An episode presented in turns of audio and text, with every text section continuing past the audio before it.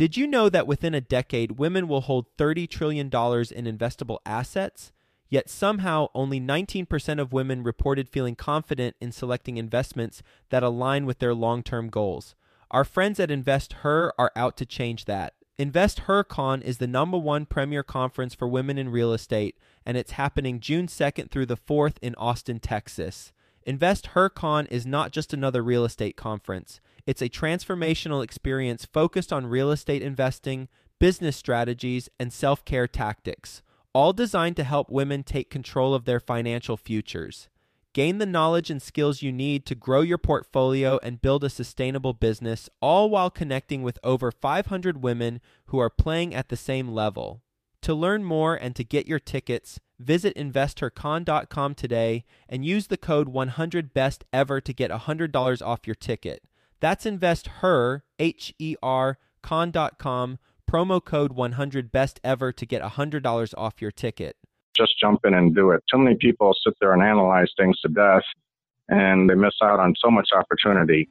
And that's one of the things we talked about how immigrants succeed here. Best ever listeners, we have launched bestevercauses.com. That's bestevercauses.com. We profile a nonprofit or a cause that is near and dear to our heart, get the word out about their cause, and also donate money towards their cause. If you'd like to, one, learn more about the causes that we're profiling, we do one a month, then go to bestevercauses.com. And if you want to suggest a cause that we profile that is near and dear to your heart, then go to bestevercauses.com and there's a little form at the bottom of the page where you can submit one and we'll check it out. Best ever listeners, how you doing? Welcome to the best real estate investing advice ever show. I'm Joe Fairless. This is the world's longest running daily real estate investing podcast. We only talk about the best advice ever. We don't get into any of that fluffy stuff. With us today, Ratan Khatri. How you doing, Ratan? I am fabulous, Joe. How are you doing today? Well, I am fabulous as well, and nice to have you on the show. And a little bit about Ratan. I actually got to meet him in Denver at the Best Ever conference. I had met him for the first time and really enjoyed talking to him. And, well, I enjoyed talking to him so much that I thought we would get a lot of value from interviewing him as well on the show. And here is why. He immigrated to the U.S. in 1970 and he owns 30 rentals. He did his first syndication in 2017, he syndicated 50 single family homes. He owns and runs his own property management company in Muskegon, Michigan. And with that being said, Ratan, you want to give the best ever listeners a little bit more about your background and your current focus? Well, as you said, we immigrated here. I moved to a small town not too far outside of Detroit in Clawson, Michigan. And I understand you grew up in Flint, Michigan. So we were practically neighbors, you know, up the road a piece on I 75. Yep. so I went to Western Michigan University. I went to flight school there and was going to be a commercial pilot. I am a, still a licensed commercial pilot, but I don't do it professionally. That's where I met my wife, and we've been married 36 years and together 40 since college. And I always loved real estate. And I bought my first house shortly after graduating from college. And we lived in that for about six and a half years. And then we moved to the west coast of Michigan over to Grand Haven, Michigan. And I bought a house uh, across the street from Lake Michigan there. And my wife and I, we fixed that up and then we flipped that in 10 months. And then we bought another house there. And then down the road, I got into the mortgage business. I was a mortgage broker for many years until the crash and started buying a lot of more property during the crash because it was cheaper. And then it got cheaper again and I bought some more. And then it got cheaper again, and I bought some more, and then decided to start a property management company. We manage just under 200 units at this time. And as you mentioned earlier, we uh, bought a portfolio of 50 single family homes slash syndication slash joint venture. I met two of my good friends that I have in Muskegon. I asked them if they wanted to go in on it with me, and we put the 10% down and seller financed the difference and we turned it over to a third party management company, even though I own a management company, so there was no conflict of interest. And we're looking forward to doing more. And this is why I came to your conference to meet people that are doing apartment buildings and mobile home parks and self storage units. And it was a home run. Well, I'd love to hear that about the conference. And even more so, I'd love to hear your story and how you've gotten to where you're at. So let's dig in. Oh, let's see. You said you bought a portfolio of 50 homes and it was a joint venture slash syndication. Can you mm-hmm. elaborate on that? Yes, it didn't have to go too far and too wide to find some partners that wanted to make the investment. So the offer was actually made on the table, uh, the local landlord association meeting. A retiring landlord who was in his 70s and he had his son and daughter manage the portfolio for a while, but that apparently wasn't working out. So he actually put it on the table. He set the price and he set the down payment terms and the interest rate. So he was going to hold a note for the difference. And it was kind of a no brainer. and the last seven, eight months, we've been improving the portfolio, taking care of any deferred maintenance, improving the properties, and also a little bit of tenant changeover to improve the rent roll and collection rate. And it's very possible that we already have a potential buyer for it. And I, it's going to be a surprising, I don't even want to call it a home run. I'm going to say it's going to be a grand slam if it happens the way I think it's going to happen. Mm-hmm. Well, let's talk about the price and the down payment terms. You said 10% down, so we got that. What was the price for the 50 unit? He was asking $1.1 million, and uh, we agreed to that. And then we did our due diligence. We inspected a handful of their properties, made sure they all had their certificates of occupancy, and we physically inspected maybe only about 15 or 20 of the properties. And based on that, uh, we were able to get a small reduction in the price of about 50 grand. So he financed the difference and he had set the terms at 6% on a 15 year note because he wanted cash flow for the rest of his life. And the gentleman was very well respected landlord. He had always taken care, good care of his properties and had a great reputation. So it was, like I said, a no brainer to jump into it. And since then, I might have actually found another 70 uh, unit portfolio to buy in Jackson, Michigan.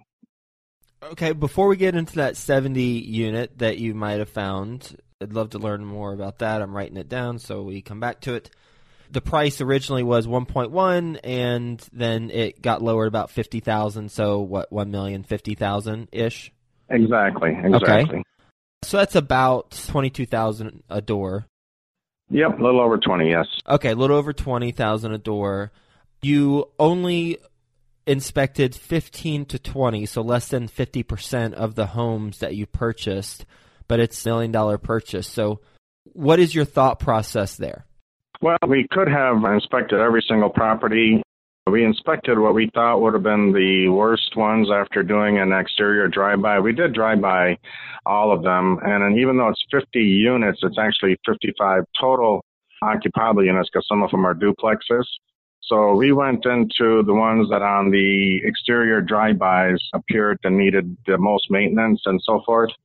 And all the rest of them, they looked really sharp and they had longer term tenants in them and we only had a two week window to do our due diligence mm-hmm. and we were satisfied. We've not had too many surprises. We planned on having to replace a few furnaces and we planned on having to do a few roofs just from the exterior.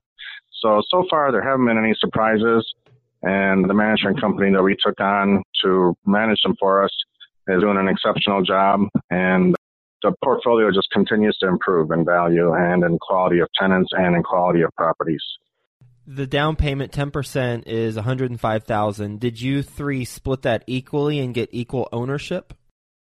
Yes, we set up an LLC and we had one of our local attorneys who was also a friend of all of us draw up an operating agreement and we set up a bank account and we all three put in one third each basically. And my one third is actually me and my wife and we did that through our, our retirement account and that's one of the reasons I couldn't touch the property. So we had to have a third party management also for that reason. Oh, okay. Yeah, I was going to get to that question that you mentioned about it, but you just answered. Okay, cool. So you each have thirty three point three three three three percent ownership in the deal, and you have equal say in what takes place, right? Yeah, we have a meeting about once a month we get a report from the management company. We review the maintenance cost and evictions and so forth. And right now, I believe of all the occupiable units, we only have two that are vacant. So the demand is very strong in our market as it is in most markets. So we we're able to keep them more or less full. It didn't start out that way, of course, but our cash flow first month might have been like fifteen or seventeen thousand dollars, and the last couple of months it was in the mid twenties. And at full capacity, it should be about thirty thousand a month. Is that income or the top line? Top line. Gross income. Got it. Cool. It's just a basically a partnership. So just, you did a joint venture with a couple friends, and you each put thirty three percent in. As far as the business plan goes, you said early on it wasn't as smooth as it is now. How much did you allocate to invest into these properties? We have put everything that has come in back into the properties. All of us decided that we weren't going to take anything out until the portfolio was running satisfactorily and cash flowing properly. We've only had it, like I said, seven months, and we've all put in another five or ten grand a piece in since then for all the maintenance that was uh, unfortunately deferred. And we have taken care of all of that stuff. And then this spring, we're going to be putting on a half a dozen or so roofs. So our estimation was it would take six months to a year to get the portfolio performing at the projected expectations. Okay. So you've put in 105,000 initially plus up to about 30,000. So that's 135,000 or so. And for these new roofs, are you out of pocket or is that from the cash flow from the property? Most of it should be from the cash flow from the properties. We don't anticipate having another cash call, but sometimes you don't know. But um, overall, each month the rent roll has increased and the collections have increased and the quality of the tenants has increased. So the pay performance is getting better each month. Did you anticipate having the first cash call? Yeah, we kind of expected it and we planned for it. We had a meeting and we said, hey, you know, end of the month, we're going to need 10 grand and we were able to take care of it. So it was not a surprise. With three people who have equal ownership and have put in the same amount, how do you determine who has the additional responsibilities like overseeing the management company? You got seller financing, that's pretty easy. But insurance is in place and property taxes are paid, all that stuff. Right. Initially, we found the insurance company, and the management company pays the insurance. The tax bills go to the management company, and they actually paid them almost a month early. So the taxes are all current, and they handle the day to day issues. And then one of our partners, Stephen, and I think you're actually going to be interviewing him in the future because he does the uh, sheriff sales. He has taken the lead on uh, communicating with the maintenance person at the management company and when they have issues over, I think it's either 500 or $1,000, they give Stephen a call and Stephen approves it. You said you might have a, not a home run, but a grand slam. What information can you share about that? We had a broker from Grand Rapids, Michigan that we contacted that had sold a similar portfolio in Lansing, Michigan, 60 properties for only 3.3 million. So we contacted that broker to see if they had any buyers that missed out on that portfolio or maybe couldn't afford that mm. portfolio and were looking for something similar to that. And they indicated to us that yes, they did. And we haven't listed it yet, but we've been communicating with them and they have put a value of about 179 on this portfolio if we were to list it today.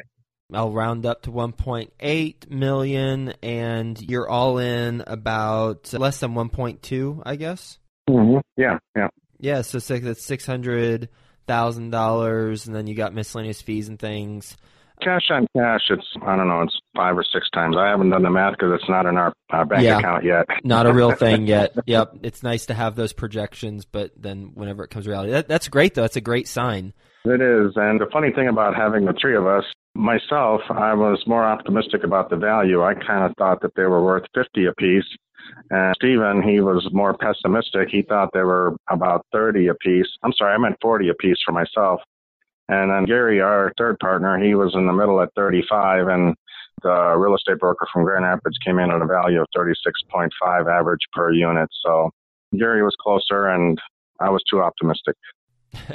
well, uh, anytime you can take thirty-five thousand dollars and then multiply that by four or five in a span of twenty-four months, assuming everything pans out. Bravo, right? You take that exactly, exactly. Again, uh, having the three of us, it was kind of a uh, unique situation. We've all done joint ventures before. We've all had partnerships before, and I kind of took the lead on this one. Stephen initially didn't want to do it, but I twisted his arm a little bit, and Gary was on board in two minutes, and uh, it was a pretty simple deal. All of us have a lot of experience, and we knew what we were getting into. So there's no surprises in that sense because we know the marketplace well. They're all in our own backyard and we all own properties in our backyard. Would you cash out, pay the taxes, or would you do 1031?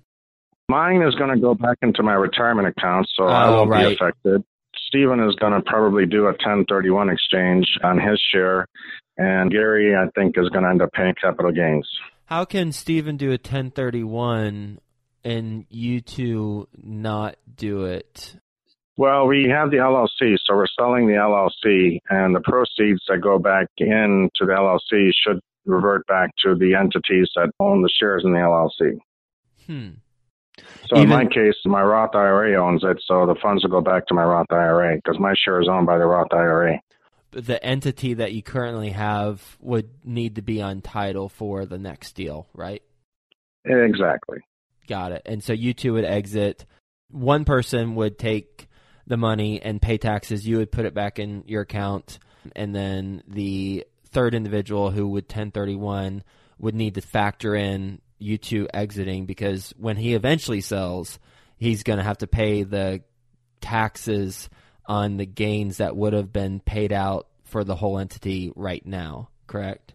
I don't know all those details, Joe, but my best guess is that I know that I won't be paying any taxes on it because my Roth IRA owns it. And the 1031 exchange part, because, you know, like if we had made a profit on the first four months, which we didn't uh, at the end of the year, we would have received a K1 for whatever proceeds that our each individual entity received from our one third, and we would pay tax on our own one third. Mm-hmm. I'm guessing that's what's going to happen, but have that person talk to a 1031 person because basically the entity is going to have to pay taxes on the whole gain eventually whenever they stop 1031ing. And so people who exit out in between point A and point Z, there's going to have to be some sort of calculation of what those taxes would have been. Otherwise, the person, when the music stops, and there's only one chair, the person with the property at the very end, 20, 50 years down the road, has got a huge tax bill if they're not preparing in advance. I understand and I agree with you. So they will have to look at that carefully. 70 unit deal. How'd you come across that? Well, I was at the Grand Rapids Rental Property Owners Association conference last weekend, and they have what they call a deal room where people enter and talk about deals they want to sell and deals that they want to buy. All three of us were actually there at the conference, and then during two different deal room sessions, I had mentioned that we have this portfolio for sale and that I'm looking for more. And there was a realtor from Jackson, Michigan that said that there had been a landlord that owned 70 some units and he had passed and his son was having difficulty managing the properties. So she is going to get me the information and once I have the information, I'll evaluate the deal and do the due diligence and see if it makes sense to pursue further. Is this the same meetup that you got the first deal from? No, the first deal was from the Landlord Association that meets in Muskegon, Michigan. Mm-hmm. I'm a member of that, and I do frequently the seminars that teach all the different landlords different things. And as I have a management company, I'm exposed to more experiences and more situations that occur. So I share those monthly at the, the Muskegon meeting. And then the Grand Rapids Association is a much larger uh, association, and they put on a convention once a year in DeVos Place in Grand Rapids, Michigan. And it's a very nice conference, and they have national speakers come in. And then during the breakout sessions, one of them is the deal room session, breakout session. That Jackson thing came from Grand Rapids. Do you remember how much the ticket was to the Grand Rapids conference? It's free. Free. So you went to this Grand Rapids conference and you might get a deal from it, and then you attended the local landlord association meetup in Muskegon, Michigan, and you did get a deal from that. Yes. There's a theme here, clearly. Yeah. Uh, we should all attend our our local meetups first off, but secondly, when the individual, the gentleman who had the portfolio of the 50 homes, stood up and said, Here's what I've got, here are the terms, how many people went up and talked to him? Well, he was in Florida actually, and one of his friends had a handwritten copy stapled together of the portfolio. Uh, it was nothing formal, and uh, the gentleman just put uh, five or six copies on the table. I grabbed one. Gary, one of my partners, grabbed one. Stephen had already heard about it uh, during the day earlier, and I already had spoken to the gentleman while he was on the golf course in Florida and was asking if he could split up the two different cities that the portfolio is in. Both cities are adjacent to each other, but Stephen didn't want 15 other properties, and the gentleman said, no, it's all or nothing. So Stephen had originally passed on it, but I twisted his arm the next day, and we ended up doing the deal. So what I heard is someone put five or six copies on the table, and you and your crew took all those six copies, so no one else could bid on the deal. No, no, no, no, no, no, no. I'm I, kidding. uh, but the, the answer to your bigger question is many other people were not interested. We're in a smaller town, and unfortunately, many of the landlords still want to self-manage, which I've always tried to educate people on why that's not a good idea and why they're just creating a job for themselves. And my management company, the reason I was at the Grand Rapids conference is I, I had actually a booth there to promote my management company and promote the city of Muskegon as where the deals are because Grand Rapids, like many other markets, has grown substantially and price points are higher than ever, rents are higher than ever, and the cap rates are in the fives and sixes now, and just the deals just aren't there. So Muskegon is 30, 45 minutes down the road, and you can still find exceptional values and exceptional cap rates, and sometimes even you can find terms.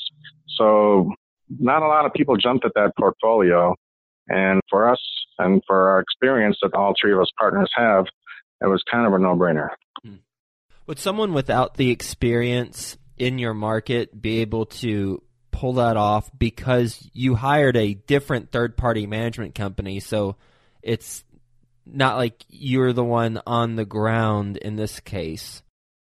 So could a New York City investor, if they heard about this deal, could they have pulled it off too? Absolutely. I manage for many people from California. I have a group out of California that I manage 67 of their properties for them inside my management company. So yes, uh, we have a lot of out-of-state investors that find fabulous value in the city of Muskegon. And I think sometimes when you're too close to a market, you kind of have a negative view of it. And cash flow is fabulous, and I saw no reason not to do it. And if these two guys hadn't wanted to do it, I would have found three other guys that would have wanted to do it. Next time, give me a call, please. I right. certainly will. I'll, I'll take you up on that. What is your best real estate investing advice ever? I think I have a couple different points, if I may. Number one, if you're a beginning landlord, do not do it yourself. Hire the management company. My company, we have a flat fee uh, model. We charge 60 bucks a month. And it's well worth every penny so that the beginning landlord doesn't have to go and do everything themselves. And if the property is a turnkey property, you shouldn't have to do anything. So that's one piece of advice. Don't do it yourself. Hire a management company. And the overall advice really would be to just jump in and do it. Too many people sit there and analyze things to death and they miss out on so much opportunity. And that's one of the things we talked about how immigrants succeed here and how they think a little bit differently and how they see opportunity. Whereas other people just want to analyze it, analyze it, and have other things that they want to do with their investments. And you got a book did you finish your book? I know you're writing a book about what you just talked about, immigrating here and having success. Yes, the book is written. I'm in the process of editing it and making it more readable and more saleable.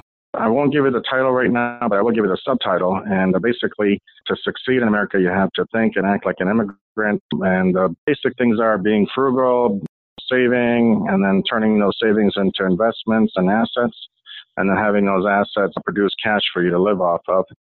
And the more you do of that, the more you're going to have coming in passively. We're going to do a lightning round. You ready for the best ever lightning round? Absolutely. Let's go for it. All right. First, a quick word from our best ever partners. Best ever listeners, we have launched bestevercauses.com. That's bestevercauses.com. We profile a nonprofit or a cause that is near and dear to our heart get the word out about their cause and also donate money towards their cause. if you'd like to, one, learn more about the causes that we're profiling, we do one a month, then go to bestevercauses.com. And if you want to suggest a cause that we profile that is near and dear to your heart, then go to bestevercauses.com and there's a little form at the bottom of the page where you can submit one and we'll check it out. Are you seeking investors, negotiating deals, and making things happen? The Seven Figure Sales Podcast has exactly what you need. Host Taylor Loht interviews real estate investors, sales trainers, and successful entrepreneurs to bring you their top sales secrets. Learn more at sevenfiguresalespodcast.com and listen on iTunes or wherever you listen to your podcasts. Best ever deal you've done? Best deal would be, I would say, this uh, 50 unit portfolio. The back end return on that is just going to be awesome, and I'm going to parlay that into hopefully more and larger deal. Best ever book you've read? I've read many books. I'm an avid reader. One of the first ones that I read about real estate was written by a gentleman named Wade Cook. It was called The Real Estate Money Machine and of course Rich Dad Poor Dad and Lowry's books, uh, all the old uh, gurus that originally started this business. I've read all of their books and I apply many of their principles to this day. What's a mistake you've made in business or on a transaction? The commercial building that I'm presently in, I bought that and had it built at the peak of the real estate business before the crash. And unfortunately, it's still mostly vacant and I'm carrying the load, and that was my probably my biggest mistake in real estate. If you were presented a similar opportunity again, how would you approach it? I would have either wanted to pass on it completely, or would have it have it pre-leased before I committed to buy it and have it built. Best ever way you like to give back? I have a friend of mine in Muskegon, and her and I we put together this house. It's a seven-bedroom, three-bath house and it's called the Patriot House. If anybody wants to do a search on it. And I went to a breakfast meeting one day and they said there's a major homeless veterans problem in Muskegon County. So when this house came up, I decided I was going to that for housing the, some of the homeless veterans and we provide all of the utilities and laundry and internet and cable and beddings and furnishings and they pay a minor amount of rent because they can't afford a house on their own or apartment on their own and we provide housekeeping services, laundry on site. And I love this country, and my way of giving back is to help some of the veterans that need help. How can the best ever listeners get in touch with you?